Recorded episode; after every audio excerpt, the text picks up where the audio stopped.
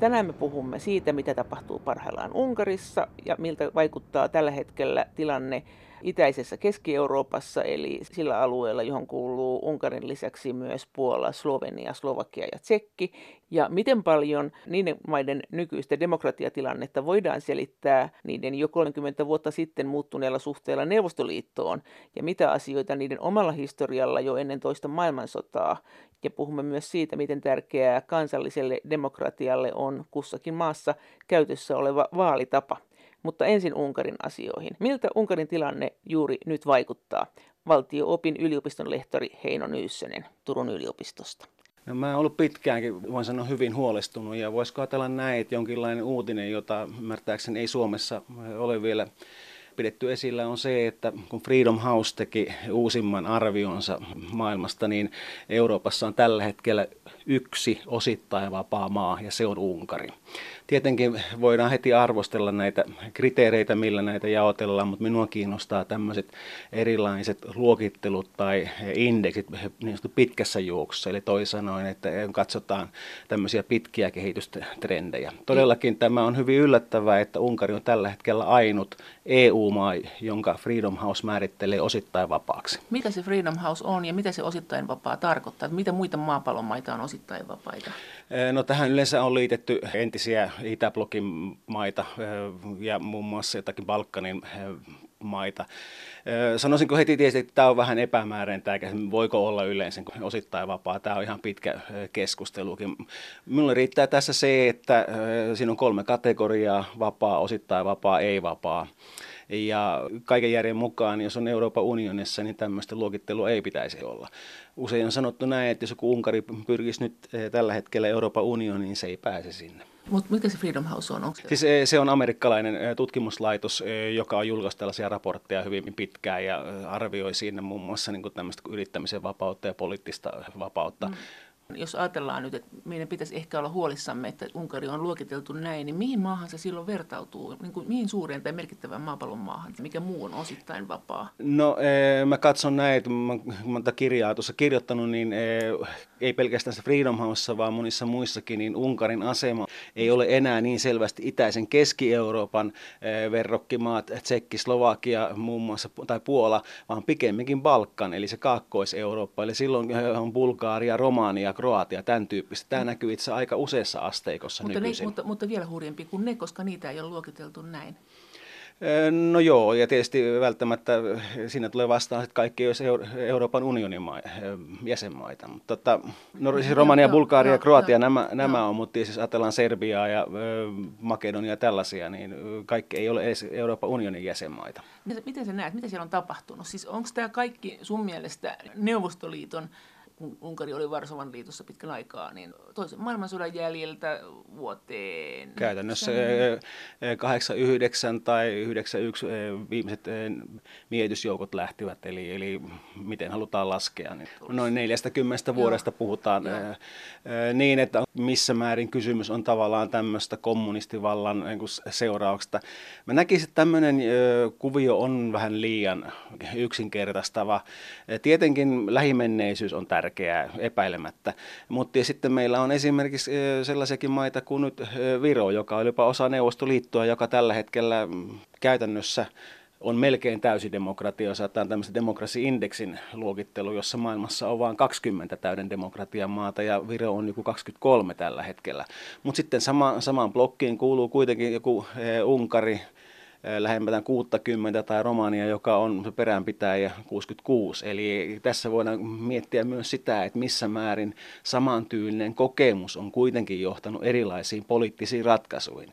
Eli kyllä mä näen sen niin, että Unkarin tapauksessa niin Unkari oli hyvinkin edelläkävijä 80-luvun lopussa, 90-luvullakin, ja se oli selvä EU yksi parhaista kandidaateista, niin kyllä nämä ongelmat ovat huomattavasti syvemmällä ja poliittisessa kulttuurissa ja johtajavaltaisuudessa kuin pelkässä eh, Neuvostoliiton syyttelemistä. Tämä on, tämä on aivan liian yksinkertaistava selitysmalli. No, niin, me juteltiin tässä, niin sä sanoit, että se on aika niin kuin, lyhyt pätkä ollut niiden historiaa kumminkin. Se on Neuvostoliiton... Ää, no, jos, jossakin itäisessä keski Keski-Euroopassa hyvin mielellä vedotaan historialle tavalla, saattaa puhua niin kuin satojenkin vuosien perspektiiville, mikä meillä tässä Suomesta on monta kertaa aika outoakin ehkä. Meillä tämä perspektiivi on aika lyhyt poliittisessa kielenkäytössä, niin sellaisena näkökannassa, niin joskus DDR sanottiin, että siitä tulee vain tämmöinen Saksan historian alaviite, niin loppuisi tämä neuvostomiehityskin on aika, aika lyhyt aika. No jos tietysti ajatellaan, että se on 40 vuotta, niin nyt tässä on 30 vuotta siitä vapautumista. Ja kyllä mä niin kuin mieluummin tarkastelisin sitä, että mikä tässä 89 jälkeisessä kehityksessä on mennyt pieleen. Mä oon tässä mielessä, vaikka olenkin hyvin historiaorientoitunut politiikan tutkija, niin korostin kuitenkin tätä 89 jälkeistä tilannetta enemmän. Siis miten siis Unkarin ja EU-suhde, miten sä sen näet? Että Unkari on EUn jäsen, se on Naton jäsen, sillä hän ei ole euroa kylläkään.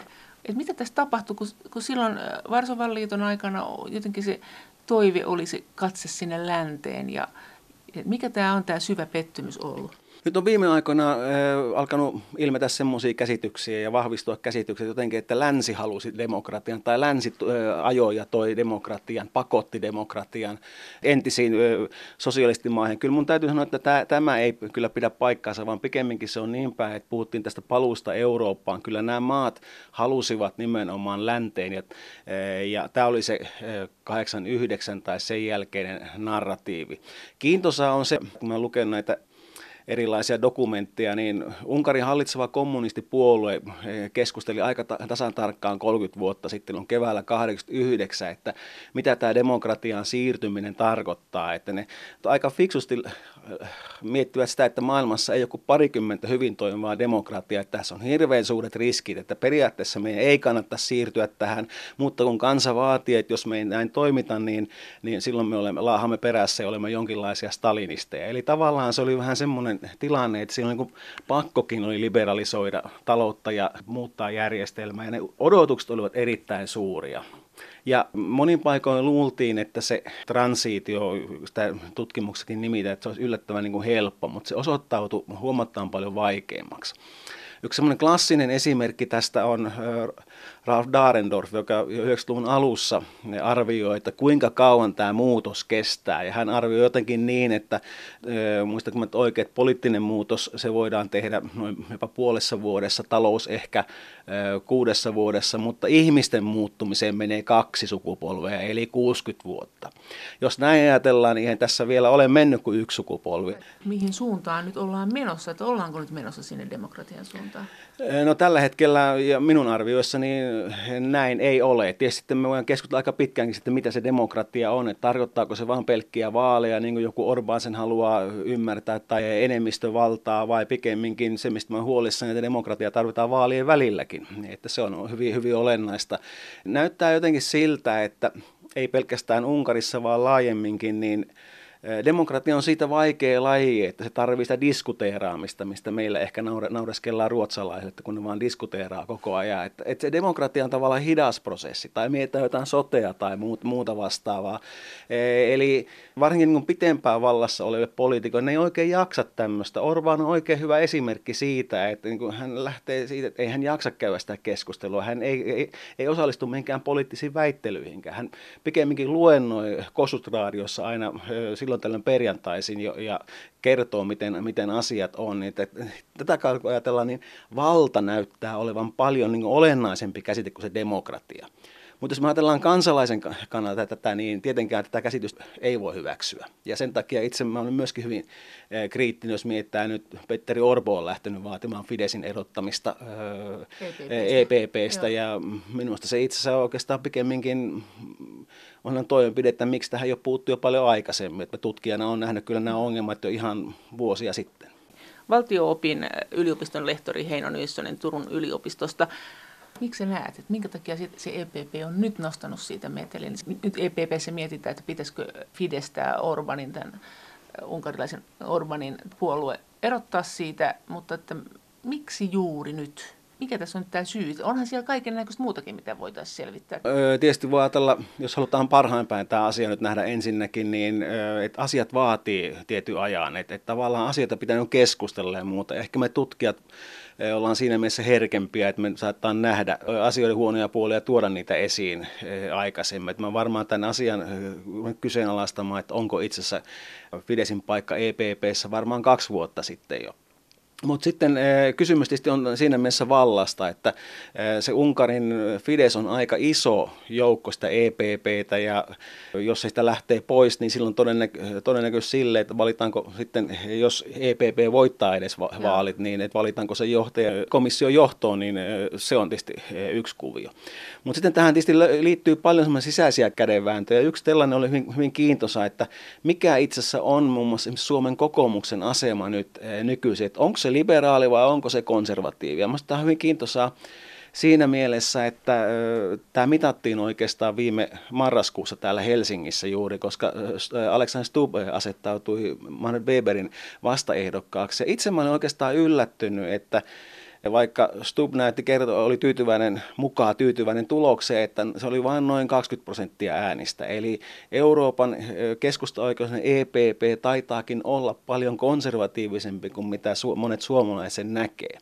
Ja mä joudun jopa kysymään sitä niin päin, että onko itse asiassa kokoomuksen paikka oikeastaan EPPssä vai onko se pikemminkin ALDE liberaaliryhmittymästä. Tietysti tämä kysymys on valtapolitiikasta. Ja ALDE on tämmöisen keskustapuolue ja RKP on nyt. Niin sitten voidaan kysyä, että onko keskustan paikka taas ALDE. No, tämä, siis on, tämä, tämä on vanha.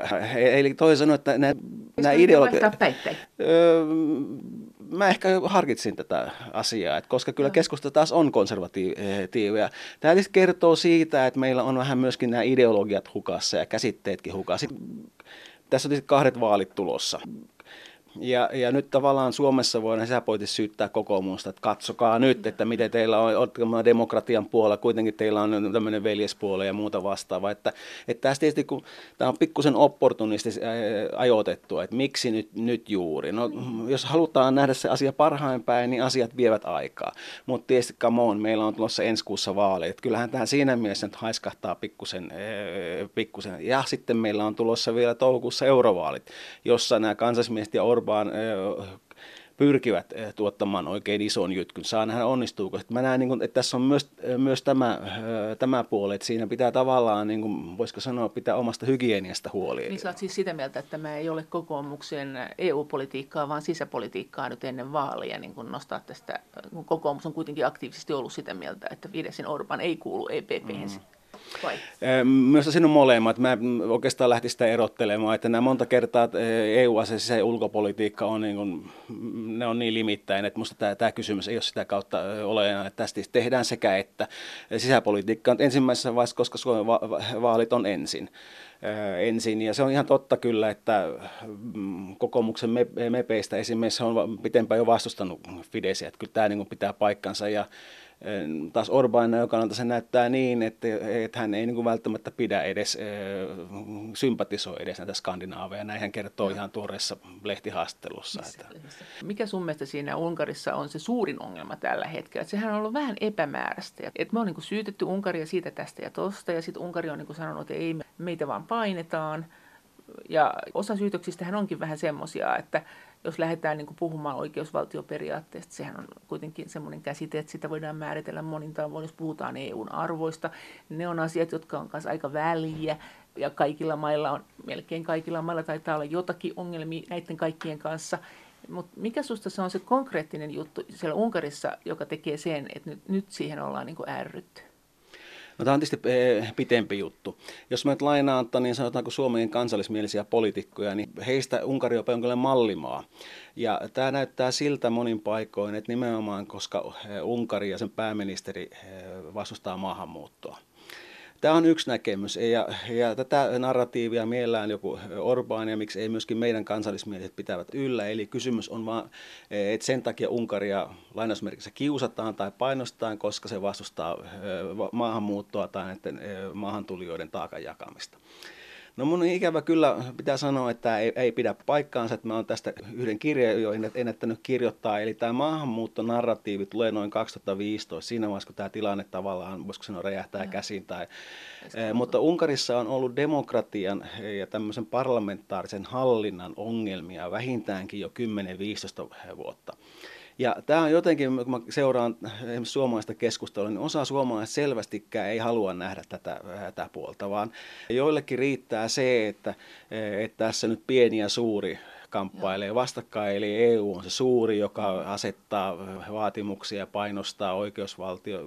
Mutta kyllä Mä kuitenkin sen verran pitkä tilannetta seurannut, että minulla on lukuisia esimerkkejä, jotka liittyy nimenomaan siis esimerkiksi juuri oikeusvaltioon tai mietitään tämmöiseen oikeuslaitokseen, mediaan erityisesti. Ja kyllä minusta on vähän kummasta se, että jos jossakin maassa yksi parlamentti pystyy tekemään täysin uuden peruslain ja tekee sen puolessa vuodessa. Me suomalaiset ollaan niin kömpelöitä, että se kesti jopa 30 vuotta se valmistelu. Eli, eli tässä tulee ihan konkreettisesti tämän tyyppisiä asioita. Vaalijärjestelmästä voisin puhua pitkäänkin. Eli näitä kysymyksiä kysymyksiä, joista mä oon puhunut, että oikeastaan Unkarissa ei ole enää selvästikään demokratia, vaan pikemminkin on pehmeä autoritarismi. Eli siellä on menty kyllä tämmöisen selvästi johtajakeskeisemmän ja, ja vähemmän demokraattisen järjestelmän suuntaan. No, Unkarissa pyrkimys on siitä, eh, siinä, että pyritään enemmistödemokratiaan. Eli tavallaan voittaja vie kaiken. Mutta sitten se, että miten tämä tapahtuu, niin siitä eh, voin antaa kohta hyvinkin konkreettisia esimerkkejä. Tavallaan politiikan tutkimuksessa jaetaan, että on tämmöinen kuin enemmistödemokratia, johon, johon viitataan joskin eh, Britannia on eh, tyypillinen esimerkki. Mutta se on siinä mielessä huono esimerkki, että kun Britanniassa on ollut demokratia vuosikymmenet ja siellä myöskin oppositiolla on niin kuin mahdollisuuksia. Opposition mahdollisuudet ovat käytännössä hyvin kapeat jossakin entisen Itä-Euroopan tai nykyisenkin Itä-Euroopan maissa. Tämä enemmistödemokratia on yksi vaihtoehto, mutta sitten me erityisesti meillä pohjoissa puhutaan konsensusdemokratiasta, eli ei vaan se, että voittaja vie kaiken, vaan pitää ajatella myöskin, että ketä kaikkia ne päätökset koskee ja tämmöinen laajempi, vähän pehmeämpi malli. Nykyisin unkarilaiset poliitikot, ne on Fidesin poliitikot, sanoivat, että heillä ei ole mitään ongelmia, vaan heidän noudattavat pelkästään enemmistödemokratia oppositiolla on mahdollisuus seuraavissa vaaleissa. Käytännössä näin, näin ei ole. Fides on yhtäältä, pitää muistaa, että se on ollut kuitenkin se on suosittu, että, sillä on, että se on puolueista suurin. Mutta jos tarkkoja ollaan, esimerkiksi viime vaaleissa 2018, niin oppositio sai kuitenkin yhteensä enemmän ääniä kuin eh, hallitus. Mutta tämä on, niin on kiinnostavaa se, että eh, hallituspuolella Fides eh, oli suurin puolue, sai annetuista äänistä vähän alta puolet. Oppositio sai pikkusen yli puolet. Eli mä alkaisin olla aika, aika varuillani siitä, että kun mä rupean puhumaan, että kuka edustaa kansaa, tai että mä mieluummin katso, haluaisin katsoa tämä, että jos puhutaan esimerkiksi että onko se äänestäjien enemmistö eh, vai äänioikeutettu enemmistö, vai tässä on niin useita kysymyksiä. Mä olisin hyvin varovainen katsomaan siitä, että, että Fides on tavallaan edustaa myöskin Unkaria. Todellakin niin eh, oppositio sai enempi ääniä. Heidän ongelmansa on se, että kun siellä on tämmöinen ää, käytännössä äärioikeistolainen oppositio, vasemmisto-oppositio, ne, ne, ne, heidän pitäisi niin yhdistyä, ja tämähän on myöskin niin Euroopan tasolla tavallaan myrkkyä siinä mielessä, että tällaista joutunut poikottiin aikaisemminkin, mutta sitten lisäksi niin se vaalijärjestelmä, johon voidaan mennä kohta, niin se on semmoinen, että se suosii hyvin voimakkaasti yhtä puoluetta. Se on yksi semmoinen selvä tekijä. No toinen tekijä on, on media ja jotenkin minulla on itselleni vuosien varrella alkanut vahvistua semmoinen näkemys, että kaikki me, politiikka alkaa mediakritiikistä. No itselläkin tavallaan on nuoruudessani toimittajatausta ja jotenkin huomannut sen, että jotenkin alkaa nousta semmoinen kritiikki Suomessakin, eli että media ei kirjoita oikeista asioista, ei kerro sitä, mitä tapahtuu. Ja tämä on huomannut monessa, monessa muussakin maassa. Unkari oikein tyypillinen esimerkki. Siellä saattiin puhua jo niin mediasodista jo 90-luvulla, mutta tämä on myöskin koskenut kaikkia muita entisen Itä-Euroopan maita. Tämä media on ollut hyvin tärkeä. No riita on sitten siitä, että onko media nyt niin sanotusti liberaalien vai konservatiivien käsissä. Kyllä mä katson itse sen ja voi vedota johonkin tutkimuksiinkin, että käytännössä Orbán tukijoineen on ottanut keskeisen tiedosvälineet haltuunsa, erityisesti sähköisen median. Valtio-opin yliopiston lehtori Heino Nyssonen Turun yliopistosta. Mutta onko siinä sitten mitään, kun Orbanista kuitenkin sanotaan, että ei hänellä ole mitään hirveän selkeää semmoista niin kuin aatetta, semmoista niin kuin poliittista, selkeästi muotoiltua aatetta, että hän, hän haluaa pysyä vallassa, niin mm, onko siinä sitten, jos media ei mene näihin valtariitoihin, niin onko sillä Orbanille tai Fidesille mitään väliä, mitä siellä kirjoitetaan, kunhan ei ruveta nime, nimeämään ihmisiä ja, ja nimeämään puolueita? Näköjään sillä on, että tämä ajatus, minkä esitit, on ehkä turhan moderni. Välttämättä niin kaikki maat, niiden johtajat eivät ajattele noin. Pikemminkin entisessä Itä-Euroopassa Venäjä mukaan lukee ajatellaan näin, että se, se vallanpitäjä viesti on se, joka pitää kritiikittä mennä läpi. Että, Mutta se ei ole selkeä selkeä. No onko politiikka selkeä, onko se välttämättä meilläkään sel- selkeä? Tarkoittaa, että vähän voin juurista ihan mitä vaan joistain asioista ja, ja, ja niin kuin kauhean moneen puolueeseen sen sitten niin kuin sijoittaa. Että mä nyt tämän puolesta puhun, että miten se Orban kykenee sanomaan, että toi on häntä vastaan, jos puolueiden ohjelmat on aika sekavia ja samantapaisia. Kysymys on, että meneekö opposition viesti. Sitä, ainakaan sitä opposition viestiä ei lasketa ilmoa. Että, että se voi ajatella myöskin näin päin, että e, mediakontrolli. Mä en olisi ihan niin yksityisen varma, etteikö Orbanilla ole mitään ideologiaa.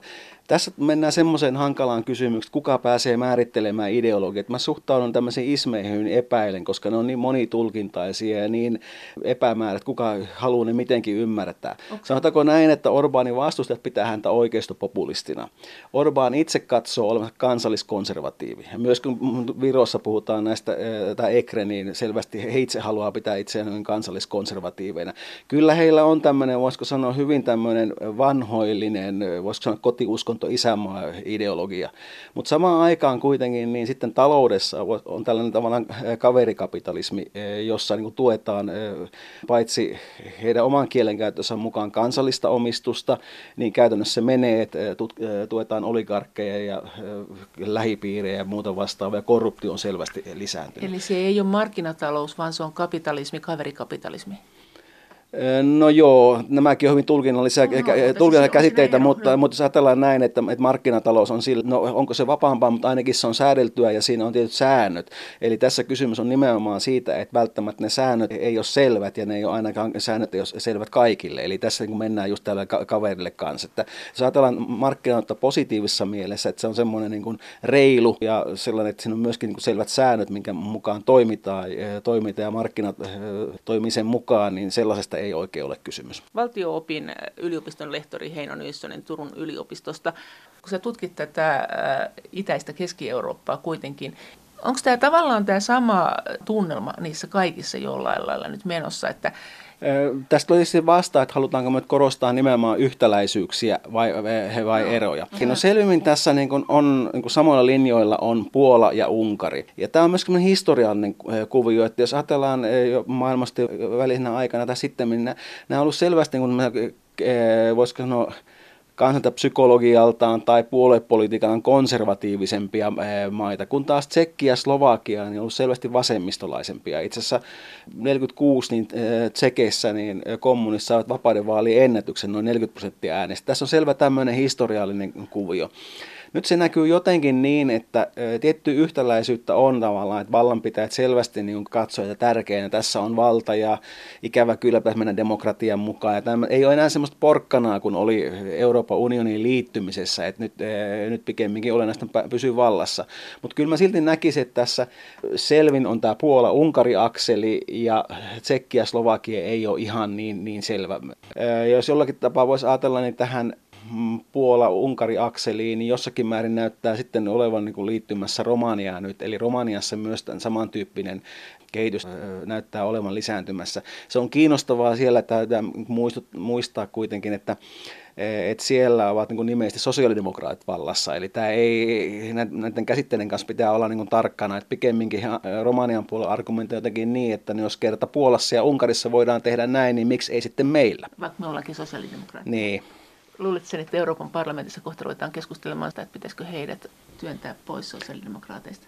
No ainakin jos kansallismieliltä kysyy, niin mä olen huomannut jo useamman kerran huomannut, että miksi Romaniasta ei keskustella. Epäilemättä tämä keskustelu voi, voi päätyä siihen, että jos Fides joutuu lähtemään EPPstä, niin on hyvin mahdollista, että näin tulee käymään sitten sosialistien puolella. Tähän täytyy kyllä muistaa se, että itse asiassa demarit on tässä olleet aktiivisempia toistakymmentä vuotta sitten, kun tämä Slovakian Smer epäi tämmöisen epäpyhän koalition, eli ne menivät paikallisten nationalistien kanssa hallitukseen, niin eurososiaaliset pisti Slovakian puoleen boikottiin. Eli tässä mielessä voidaan ajatella kyllä, että oikeastaan demarit ovat olleet niin EPPtä edellä, että kyllä tällaista vastaavaa, että ne ei erottanut sitä, mutta oli muutaman vuoden eristykset tämä Slovakian puolue. Mutta tällä hetkellä, kun vaalit on tulossa ja, ja nämä puolueet todennäköisesti pelkää nyt jonkunnäköistä vaalitappiota, niin pienentäisikö ne ryhmänsä? Suostuisiko ne pienentää ryhmää? No ainakaan mä en usko, että tämä äh, Romania-kysymys äh, tulee ennen vaaleja, vaaleja esiin, että toinen on noussut. Tai luultavasti EPP tai muut puolueet sitä huomauttaa, mutta jotenkin tässä vaiheessa mä en usko, että se äh, keskustelu tulee, tulee ainakaan, että siinä mitään tulisi tapahtumaan. Kun itsekin pikkusen epäilen, että niinköhän tässä EPPnkään tapauksessa tulee tapahtumaan mitään. No miten sitten ennen toista maailmansotaa, niin oliko täällä alueella – minkälainen demokraattinen kehitys, että, että katkesko joku kukka nupussaan tai tuhoutuuko se nupussaan, että kun sitten oli se Neuvostoliiton aika, jolloin tämmöinen vapaampi poliittinen keskustelu ei ollut mahdollista, kun kuitenkin ollaan sitä mieltä, että no kyllä Neuvostoliitto on ohi, että miksei ne nyt ole jo demokraattisia, mutta oliko joku tämmöinen globaali keskustelu, joka olisi tehnyt terää, jossa he ei ollut mukana, oliko se ylipäänsä samalla matkalla kohti demokratiaa ennen toista maailmansotaa kuin tämä läntisempi Eurooppa? No itse olen käyttänyt semmoista kuin menneisyyspolitiikka. Eli se, että kuinka historiaa käyttää hyväksi tai e, kuinka epämääräistä se historia on. Tässä tietysti epäilemättä se Neuvostoliiton aika tietysti loi semmoisen kommunistinarratiivi, jossa nostettiin välillä epäolennaisuuksia, välillä olennaisuuksia, ja luotiin tietynlainen narratiivi, jossa nimenomaan ne kommunistit tai edistykset olivat e, tärkeät. Mutta jos ajatellaan sitä maailmastojen välistä aikaa, niin tämä on hyvin keskusteltu, ehkä arkakin, erityisesti Puolassa ja Unkarissa, sen takia, koska nämä maat eivät todellakaan olleet eh, demokratioita. Pikemminkin tämä kysymys, jos otetaan niin, että tuhosiko Neuvostoliitto demokratiat Itä-Euroopassa, niin tämä on vähän epämääräinen, että, että kyllä se demokratian tila oli hyvin, hyvin heikko maailmansotien välinen aikana. Siis Yleensä se, verrattuna länteen? Verrattuna länteen tai verrattuna siis Suomeen ei voida edes, edes verrata. Että ainut, mihin Suomeen voitaisiin verrata, niin on ehkä joku Tsekkoslovakia. Eli Tsekkoslovakiasta yleensä on katsottu, että se on ollut semmoinen ainut demokratia, että muuten nämä olivat autoritäärisiä valtioita. Ja itse asiassa kun Baltia myöskin siirtyi äh, kohti autoritarista järjestelmää, osa jopa 20-luvulla, jos mietitään jotakin äh, Latvia ja Liettua, eli, ja sitten ehkä Konstantin Pätsinkin äh, toiminta, niin, niin että tavallaan se on väärin ajateltuna, että, että neuvostoliitto tuhosi demokratian, että se ei, demokratia pikemminkin ne tuosi jonkinlaisen autoritaarisen valtion tuomalle totalitarismin, pikemmin, pikemminkin näin. Mutta Tsekkoslovakia on tosiaankin siitä kiinnostavaa, että, että se oli pitkälle kehittynyt paitsi teollisuusvaltio ja demokratia, mutta sielläkin se meni niin, että Tsekin puoli oli hyvin teollistunut, kun taas Slovakia oli maatalousvaltainen. Tämä on ollut Tsekkoslovakian oikeastaan ongelma koko sen sosiaalisen kauden ajan ja miksi ei senkin jälkeen, koska ne sitten 90-luvulla niin menee hyvin eri teitä toissa nousee tämmöinen kansallinen populismi, kun taas no, to, toissa nousee tätseriläinen markkinatalous. Mutta se Tsekkoslovakian demokratia, mä kuitenkin haluaisin sitä niin arvostella siitä, että vaikka sitä pidetään niin poikkeuksena, niin senkin ongelma oli se, että Slovakit ei koskaan ollut tyytyväisiä asemaan. Se ne katsoi, että Tsekki, joka oli on kaksi kertaa suurempi, noin 10 miljoonaa asukasta nykyisin kuin Slovakiassa on noin viisi, niin että tavallaan kaikki virkamiehet tuli Tsekistä sun muuta. Ja tähän johti sitten siihen, että tavallaan Slovakia oli maailmansodan aikana Hitlerin vasallivaltio. Eli voidaan ajatella näin, että Tsekkoslovakia oli poikkeus, mutta nimenomaan joskin erityisesti tyypillisiä Puola ja Unkari, jossa oli tällainen vahva johtaja Piusutski tai Unkarissa Hortti. Ja se on kyllä kiinnostava analogia, että yllättävän paljon se Unkarin maailmastien välinen aikausi muistuttaa tämä nykyistä aikakautta yllättävän paljon. Toki erojakin on, mutta juuri, että on tämmöinen yksi iso puolue, joka käytä, konservatiivinen puolue, joka aina voittaa vaalit. He palasivat siihen pisteeseen, mikä oli ennen Neuvostoliittoa. No minusta niin tuo palaaminen on aina vähän, vähän kyseenalainen, kyse, kyseenalainen metafora, mutta kyllä tästä voidaan aivan hyvin keskustella, että, että, että pikemminkin niin entistä enemmän puhutaan siitä, että tämä läntinen malli ei sovi meille. Tämän tyyppistä keskustelua on kuullut paljonkin, että juu, juu, kyllä se Suomi ja ne Ruotsi, ne on hyviä demokratioita, mutta se ei sovi meille. Eli, eli ajatellaan, että, että, että tehdään sellaista reaalipolitiikkaa, että kuitenkin tämä maailma on itäisessä Keski-Euroopassa erilainen ja Tietysti mä koitan nyt väittää pikemminkin, että demokratian ongelma on se, että tietty reiluus ja tämmöinen esimerkiksi reilu vaalijärjestelmä pitää olla. Valtioopin yliopiston lehtori Heino Nyssonen Turun yliopistosta. Miten sitten, kun oli toinen maailmansota mennyt, niin eikö silloin Euroopassa monissa maissa demokratia eteni, eteni, eteni. Et siihen oli tämmöinen niin globaalikin paine, tämmöinen oli 60-luvut ja kaikki, että oltiin hirveän kiinnostuneita tämmöisistä kysymyksistä monin tavoin, mm-hmm. eri puolueet ja näin, mutta kuitenkin, että se, oli semmoinen, se demokratia oli semmoinen asia, joka oli ihan keskeinen keskustelun aihe, johon suhtauduttiin jotenkin vakavasti ja toivorikkaasti ja jotenkin se oli iso juttu että onko tässä nyt se ongelma, että tällä hetkellä demokratia on itsestäänselvyys ja tosi niin oikeastaan vähän väsynytkin keskustelun aihe ja se on tavallaan nujertunutkin, kun se on liuennut ja hajonnut ja sitä on monin verroin määritelty eri lailla, että siinä ei ole enää sitä voimaa, että ne ei tavallaan päässyt siihen siihen keskusteluun mukaan, vai oliko ne sun mielestä tämmöiseltä tunnelmaltaan jo semmoisia maita, että niitä nyt lähtökohtaisestikaan ei olisi kiinnostanut koko demokratia, vaikka sinne mitään neuvostoliittoa olisi ollutkaan? Mä ajattelen, että demokratia pitää olla joka tapauksessa huolissa, että se ei, se ei ole niin mi- missään tapauksessa niin kuin eh, kysymys, joka on ohi tai jotain, jotain muuta. Mutta ei se Mut, ole semmoinen yleinen kiihkon aihe nykyään? Mm, missä ei ole. Minusta se on itässä Euroopassa hyvinkin... Niin kuin... Ei, mutta siis niin sanotaanko nyt semmoinen, että sitä mm. ei niin koko ajan lätkitä, ei järjestetä demokratiaseminaareja, ei heiluta demokratian kanssa. No siksi, ole... siksi mä oonkin huolissani tästä Joo. asiasta, kun se mitä mä oon itse tutkinut Eurooppaa, niin jos verrataan tilannetta noin 2006, jolloin tämä demokratiakehitys oli ehkä parhaimmillaan, niin siitä noin 30 maassa, mukaan luettuna Suomi, tämä tilanne on heikentynyt kymmenessä vuodessa. Se on tietysti eri asia, että onko se kuinka paljon heikentynyt. Et tietysti on ihan eri asia, jos miettii demokratian heikentymistä tai rapistumissakin Unkarissa tai Puolassa on ihan eri asia kuin miltä se näyttää Suomessa tai, tai jossakin muualla. Sitten tulee vastaan myöskin, että tämä ei ole missään tapauksessa vääjäämätön polku, että näin tulee joka tapauksessa menemään. Että, että se Democracy Index, tämä on seurannut aika tarkkaan viime vuonna, pitää ajatella, että maailman paras demokratia Norja on jopa pystynyt parantamaan asemaansa viimeinä vuonna. Eli kysymys demokratiasta on prosessista, jota on jatkuvasti vaalittaa, muuten se kuihtuu ja se on todellakin paljon muuta kuin vaaleja, neljän vuoden tai viiden vuoden välein pidettäviä vaaleja.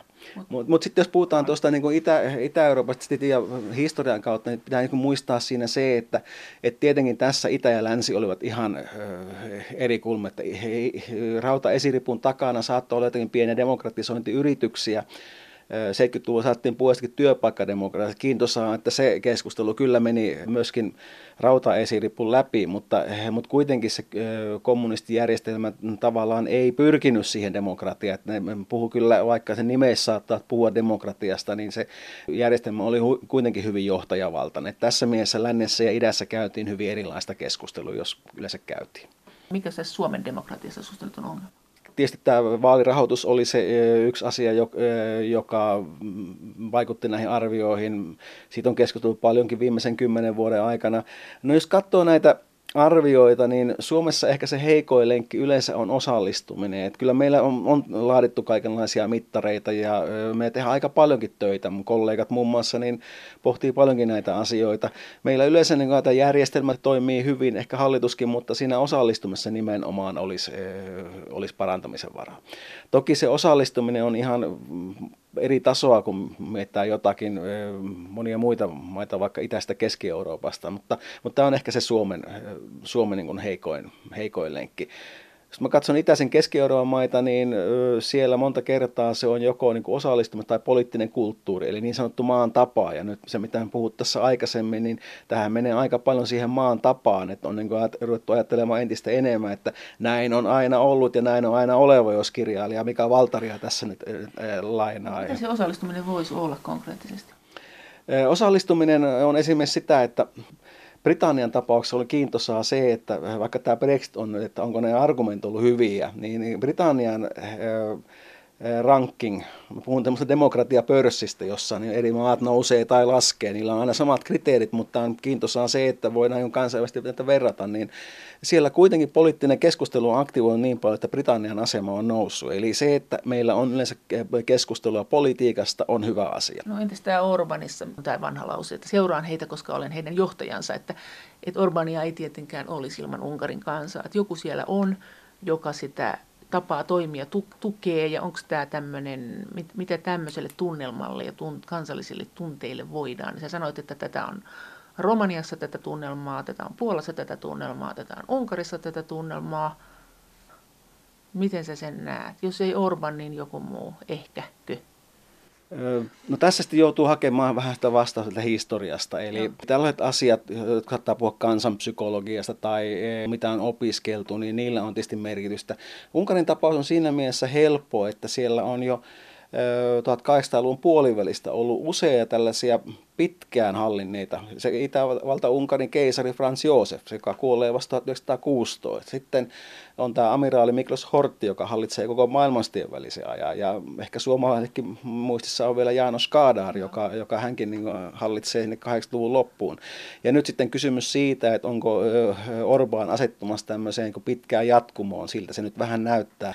Jos häntä ei nyt sitten saa, saa tuosta syrjäytyksi, niin tämä, että täällä on tämmöinen historiallinen kuvio, että näin on ollut ja näin on aina oleva. Tämä on se semmoinen jatkuvuutta hakeva, konservatiivinen argumentti. Eli he on uskollisia hallitsijoille?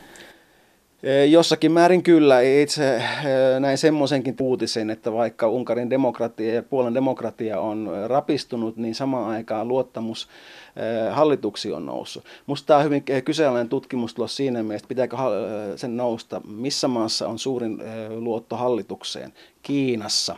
Eli, eli kysymys oikeastaan se voi ajatella myöskin niin päin, että pikemminkin niin hyvän demokratian, semmoisen vakiintuneen demokratian merkki on se, että kansalaiset eivät luotakaan hallitukseen. Mutta se ei saa sitten johtaa sitten siihen pelkkään tämmöisen passivoivan tämmöinen niin hallituskriittisyys kuuluu esimerkiksi kehittyneeseen demokratian lähtökohtaisesti. Että selvää tässä niin on itäisen Keski-Euroopan maissa jotenkin se, että, että vanha johtaja perinne on se, mikä näyttää edelleen niin toimiva. Ja tietysti se on helppo ratkaisu, ei tarvitse itse ajatella. Että kun... Mutta Slovakiassa ja Sloveniassa ei, Romaniassa, Puolassa, Unkarissa kyllä. Miksi myös Romaniassa? No sielläkin on tietysti tällainen vahvojen johtajien Sauseskun ja sitäkin edeltävät tämmöinen perinne ja myös sitten tällainen vähän ohjattu demokratia, sille oli tilausta jo sitten 90-luvullakin, että siellä tämä järjestelmä muuttuu vähän mm, hitaammin kuin muualla. Ja sitten Romania on todellakin näissä vertailuissa se peränpitäjä, että oikeastaan niiden tämä prosessi on ollut hitaampi ja heikompi. Mutta onko se sitten näin, että mitä voimakkaampi johtaja, niin sitä vaurioittavampaa se on sille demokratialle, tulevalle demokratialle, että se ei mene niin, että sieltä ne ponnistettaisiin takaisin, vaan siellä on jo sitten telotettu ihmisiä, on hirveän traumaattisia kokemuksia, että ei uskalleta eikä jakseta eikä luoteta siihen demokratiaan. Että onko se ihan suoraan verrannollinen näin? Siis onko tämä joku selittäjä? No mä itse näkisin jotenkin niin, että onnet on se, on se kansa, joka tarvitsee sankareita. Tämäkään ei ole oma no. keksintöni, vaan pikemminkin jotenkin se, että ei tarvita vahvoja johtajia, niin se on semmoisen vahvan demokratian merkki. Että pikemminkin ei tarvitse seurata jotakin. Että ajatellaan, että vahvoja johtajia, Valko-Venäjä on oikein tyypillinen esimerkki, Itänaapurimme Venäjä on oikein tyypillinen esimerkki. Vanhasta on sanottu näin, että on tämmöinen kuin oligarkia rautainen laki, että oikeastaan semmoinen demokraattinen tilanne ei pysy kovin kauaa, eh, vaan pikemminkin siellä joku niin kuin nousee sitten eh, muiden yläpuolelle, että se aina niin kuin johtaa jonkinlaiseen itsevaltiustendenssiin. Tämä liittyy tämä keskustelu noin sadan vuoden taakse, jolloin pohdittiin muun muassa Mussolinin eh, nousua Italiassa. Itse mä ajattelisin jotenkin, jotenkin niin, että selvästä trendiä tämmöisen vahvan johtajan kaipuuseen ja nostalgiaan, sitä näyttää olevan Euroopassa. Myös komissiota kohtaan. Kyllä, kyllä. Eli ei tätä on selvästi, itse mä en ole kauhean innostunut siitä trendistä, mutta se on olemassa oleva trendi ja puhumattakaan, kun Trump on oikein hyvä esimerkki myös tästä. Mutta nyt, miten sä näet sen EU-ssa, että nyt puhutaan ää, siitä, että EUlle lisää budjettia, sille keskusjohdollehan tulisi todennäköisesti lisää valtaa, jos niin kuin federalismi kiihtyisi näet sä, sit toisaalta nämä kansallismieliset, jotka kyllä on taas näistä Itä-Euroopan maista usein, niin hehän vastustaa tätä. Onhan se niin joku kummallinen ristiriita, että sitten jos lähtisi niin, että he on perinteisesti tottuneet ja pitävät vahvoista johtajista, niin he haluaisivat ehkä, että Euroopassakin olisi vahva keskusjohto, mutta sitä he ei halua. Siellähän sitä haluaa itse asiassa Ranska – tässä ei ole mitään logiikkaa nyt, vai onko tässä joku logiikka? No onko politiikassa aina logiikkaa? Minusta tämä on yksi semmoisia suuria opetuksia, että ihan niin kuin pitkä aikaa mä ajatellut näin, että eihän maailma ole rationaalinen. Tämä on semmoinen iso keskustelu, ollut pitkän filosofinen keskustelu, että onko maailma rationaalinen vai ei. Ja minusta se on ihan, voisiko se jopa terveinen lähtökohta, että ei, ei ole, vaan maailmassa todellakin on ja ihmisten ajattelutavassa on paljonkin ristiriitaisuuksia. No joo, eli Eurooppa on vahva keskusjohto. Ainakaan nämä kansallismiehet ei halua sitä, vaan pikemminkin ne haluaa vahvat kansallisvaltiot, jossa on niin vahvoja kansallisia johtajia. Että tämä on pikemminkin se trendi. No sitten tietysti haluaa joku Ranskakaan nyt selvästi. Ranskalla on vähän ollut halua niin koko hyvin pitkään historian aikana toimia jonkinlainen Euroopan tiennäyttäjänä, ja sitähän se on ollut myöskin, myöskin EU-ssa, mutta että kuinka pitkälti loppuisi Ranskakaan haluaa sitten vahvaa Brysseliä. Niin onko se vaan sitä, että he kokee, että he pystyisivät käyttämään sitä Brysseliä omana vipunaan? Jotenkin näin mä sen itsekin näen. Valtio-opin yliopiston lehtori Heino Nyssonen Turun yliopistosta. Te keskusteltiin vaalijärjestelmistä se sanoit, että, että vaalijärjestelmiin nyt näissä maissa kansallisiin vaaleihin, niin tähän niin kiteytyy hirveän paljon demokratian ongelmia. Kyllä, eli jotenkin mä näen sen niin, että vaalijärjestelmistä kun yleensä puhutaan, että pitääkö olla tukemassa vahvaa hallitusvaltaa – vai muista, että oppositiollakin pitää olla oikeutensa. Ja tietysti mä joutunut vähän vertailemaan, kun mä oon koittanut hakea tälle Unkaria Puolan tilanteelle jonkinlaista taustaa tai kontekstia. Ja mä otan sen Unkarin nyt lyhyesti, koska se on hyvin erikoinen. Tavallaan meillä on niin suomalainen järjestelmä, jos on suhteellinen vaalitapa.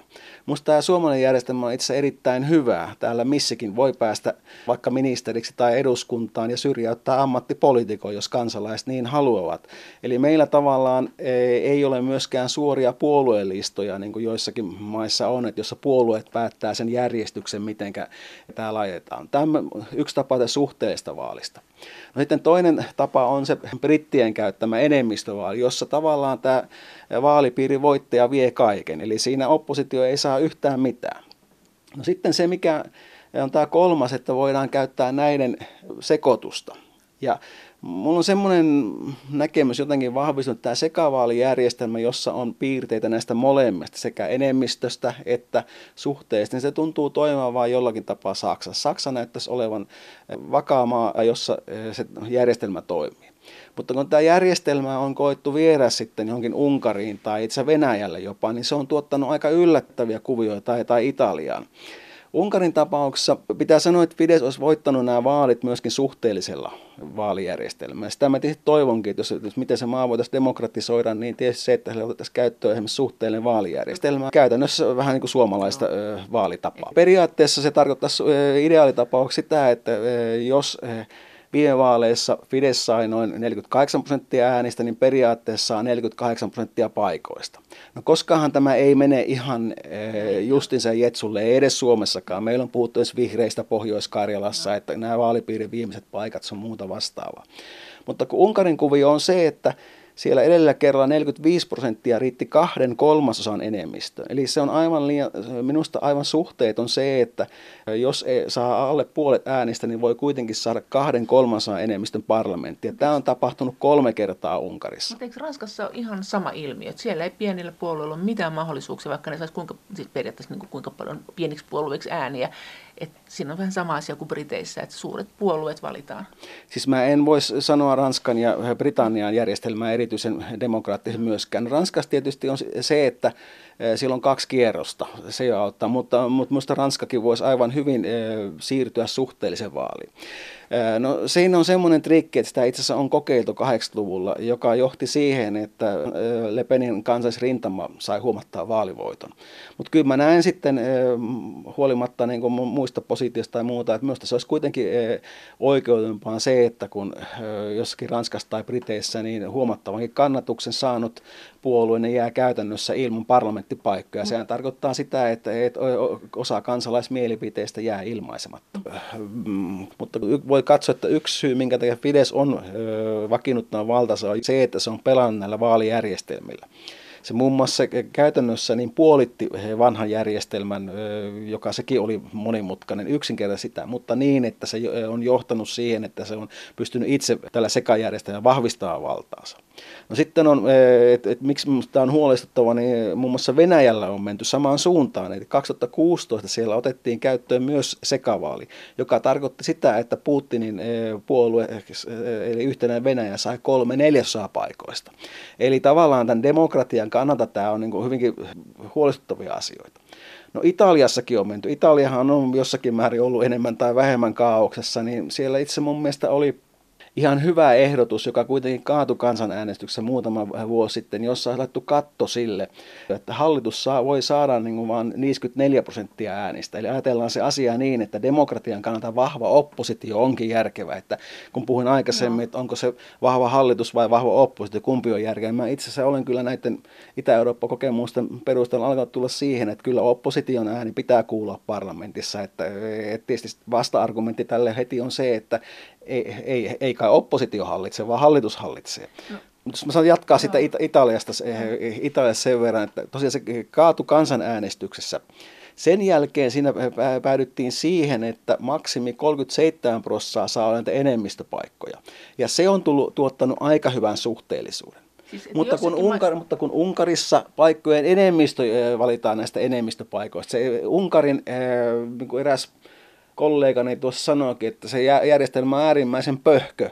Eli, eli sillä, hän laski, että mitä se tarkoittaa Suomeen, että sillä keskusta voittaisi niin kuin ylivoimaisesti vaalit, jos sellainen vaalijärjestelmä olisi. Siis miten se, miten se Unkarissa, Unkarissa on ollut niin, että koska se Fidesz on ollut suosituin puolue, siellä mm. on ollut 106 vaalipiiriä, Niin käytännössä ainoastaan Budapestissa ja mm, yksi, kaksi kaupunkia, niin oppositioehdokas voitti. Koska se valitaan, joka saa eniten ääniä. Vaikka, vaikka, kävisi, vaikka kävisi niin, että meillä olisi kolme puoluetta, joista ne olisi tasaväkisiä, mutta se suurin olisi pikkusen parempi kuin ne muut. Se vie kaiken. Ja järjestelmä. Se, niin se suhteellinen sieltä sitten otetaan? Että jos sulla on se, sada, jos sulla on se vaalipiiri, ja siellä on se yksi, yksi fidesläinen voittanut, niin ja sieltä otettaisiin vain se no. yksi, niin miten ne suhteelliset sieltä otetaan? Sitten käytännössä tavallaan se menee niin, että on tavallaan kahdet vaalit, eli yhtäältä äänestetään sitä enemmistöehdokasta, eli paikallista ehdokasta, ja sitten äänestetään puoluetta.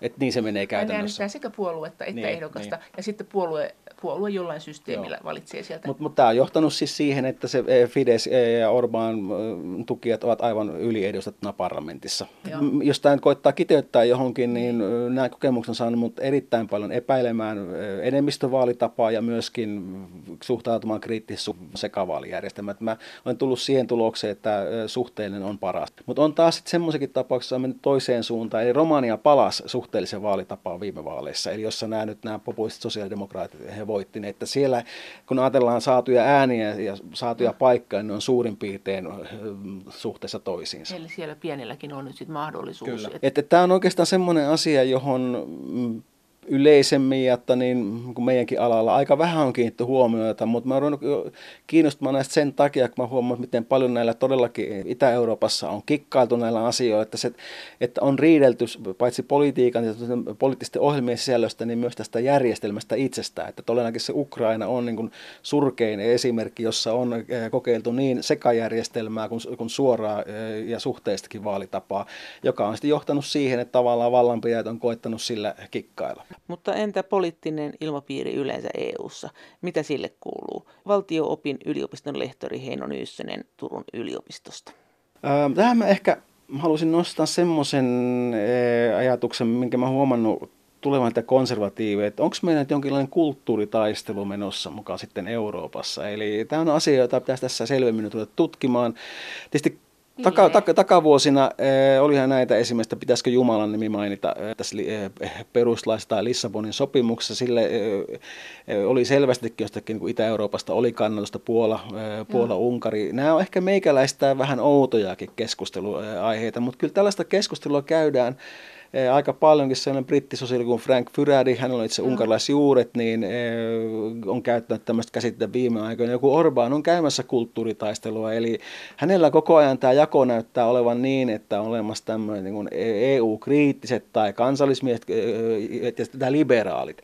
Ja tämä, tämä menee myöskin tähän, että kenen on missäkin ryhmässä, mutta tämä liberaalit on minusta niin Orbanin kielenkäyssä erittäin epämääräinen ryhmittymä. Että se, voisiko sanoa, että se on kaikki, jotka eivät ole samaa mieltä Orbanin kanssa. Että, mutta tavallaan niin on sitten, että e, minusta se on kyllä vähän, epäilen myöskin yleensä tämmöisiä polarisoivia jakoja, että voidaanko me ajatella nyt joku tämmöinen liberaalit, konservaatiot. Kyllä minusta tässä jaos e, on ainakin nelikenttä, eli on myös oikeisto ja vasemmisto. Ja kansallismielisyys ja ei kansallismielisyys. Niin, että ei se nyt ihan näinkään, näinkään mene. Että tuosta mä ajattelin kuitenkin, niin kuin, kun otan menemään nationalismiin, niin musta paras määrittely, minkä mä olen kuullut nationalismista, on itse asiassa peräisin semmoinen mieltä, joka ei todellakaan ole ollut nationalisti, George Orwellilta. Orwell on kirjoittanut vuonna 1945 sellaisen esseen kuin nationalismista.